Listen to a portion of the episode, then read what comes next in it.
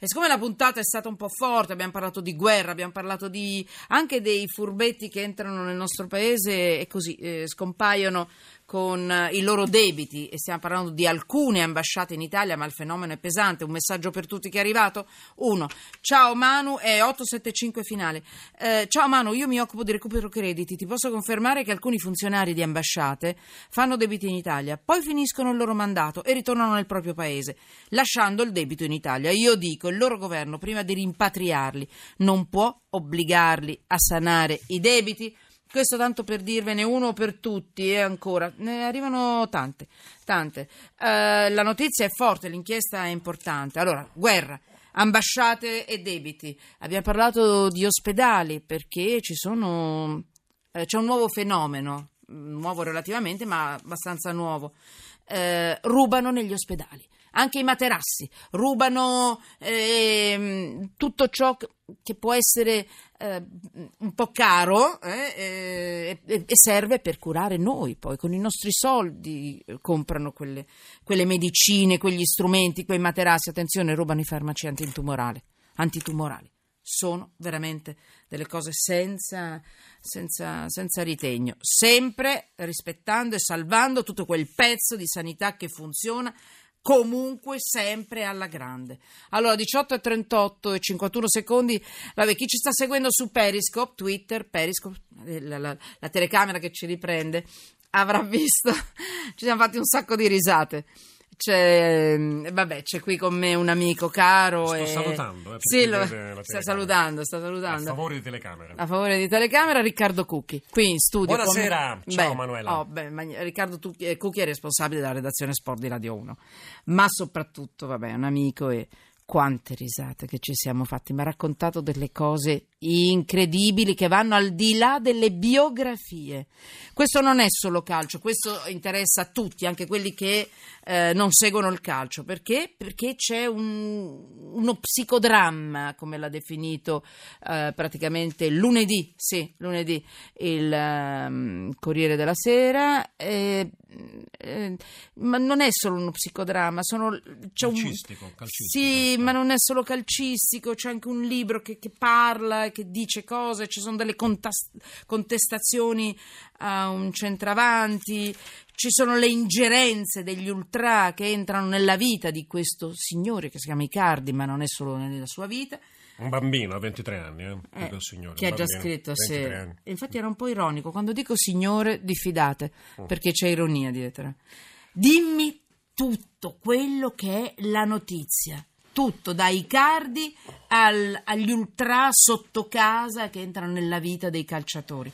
Tutto, tutto, Beh, le biografie, Dimmi anche... Diciamo che il fatto curioso è che un ragazzo di 23 anni sente il desiderio di scrivere una biografia o un'autobiografia, per sì, meglio dire. Ma aveva qualcosa. E poi l'unico capitolo tolto, mi dicevi. Esatto, ma il problema vero di questo successo editoriale, perché che... poi diciamo pure che è una bella operazione di marketing, no? perché non so quanti, a parte i tifosi interisti, sarebbero interessati a leggere la biografia di Icardi, ripeto, ottimo calciatore, ma ragazzo di 23 anni, una bella vita, sicuramente non so quanto avresti da raccontare. Ma la cosa divertente, ma fino a un certo punto divertente, è che lui ha dedicato due pagine di questo suo libro ai tifosi della curva nord dell'Inter.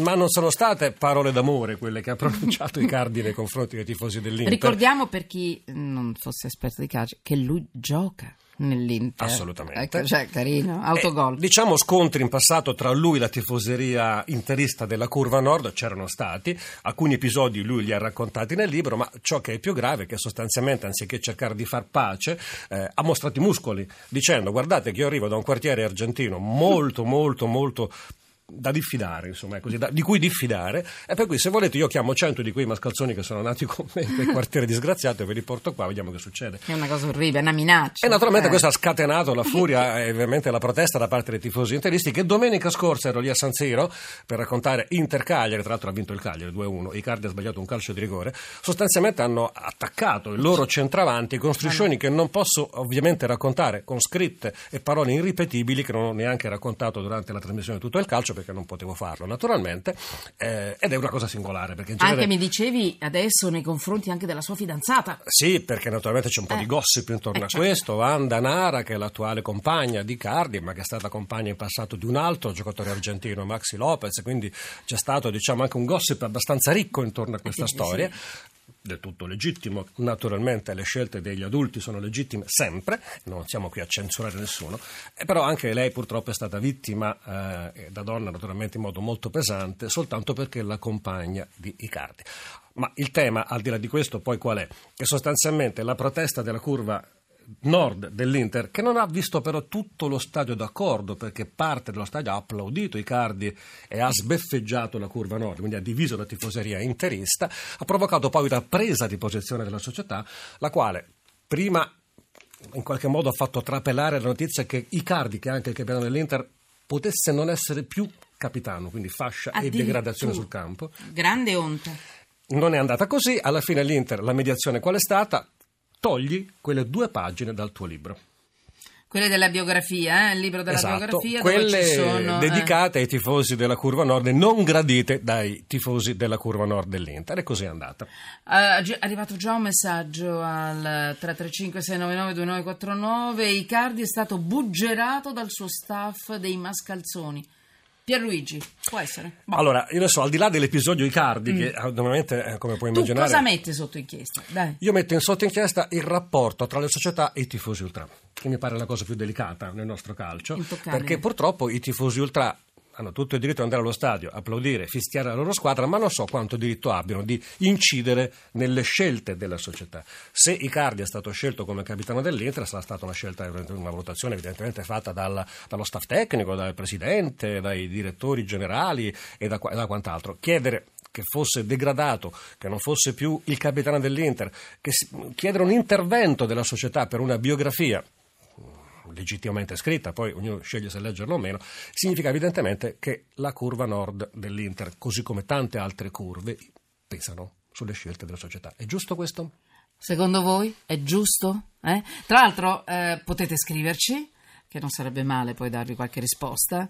È giusto che, che questi ultra entrino così in maniera forte, violenta? Nella, nella vita dei calciatori. Ha sbagliato nella... anche Icardi, eh, diciamolo chiaramente. Poteva forse risparmiarsi quell'attacco Beh, frontale. Le minacce sono brutte. Eh, assolutamente, le minacce non vanno mai bene, mostrare i muscoli non va bene, forse il dialogo. Ecco, quello che è mancato in questa vicenda forse è stato l'equilibrio. Le parti in causa non hanno mostrato equilibrio e la società è intervenuta forse con un po' di ritardo, eh, scegliendo una strategia che è quella di togliere appunto una censura poi alla fine, eh, togliere due pagine da un libro un libro all'indice? Eh, Beh, certo. ci sono precedenti illustri, naturalmente, più di quelli di Cardi, più di quelli di Cardi. I libri all'indice, insomma, no? non mi Probabilmente dire, non, non, è, non, è, neanche legittimo perché Icardi ha, credo, tutta la libertà, può esercitare la libertà di scrivere e dire quello che vuole, no?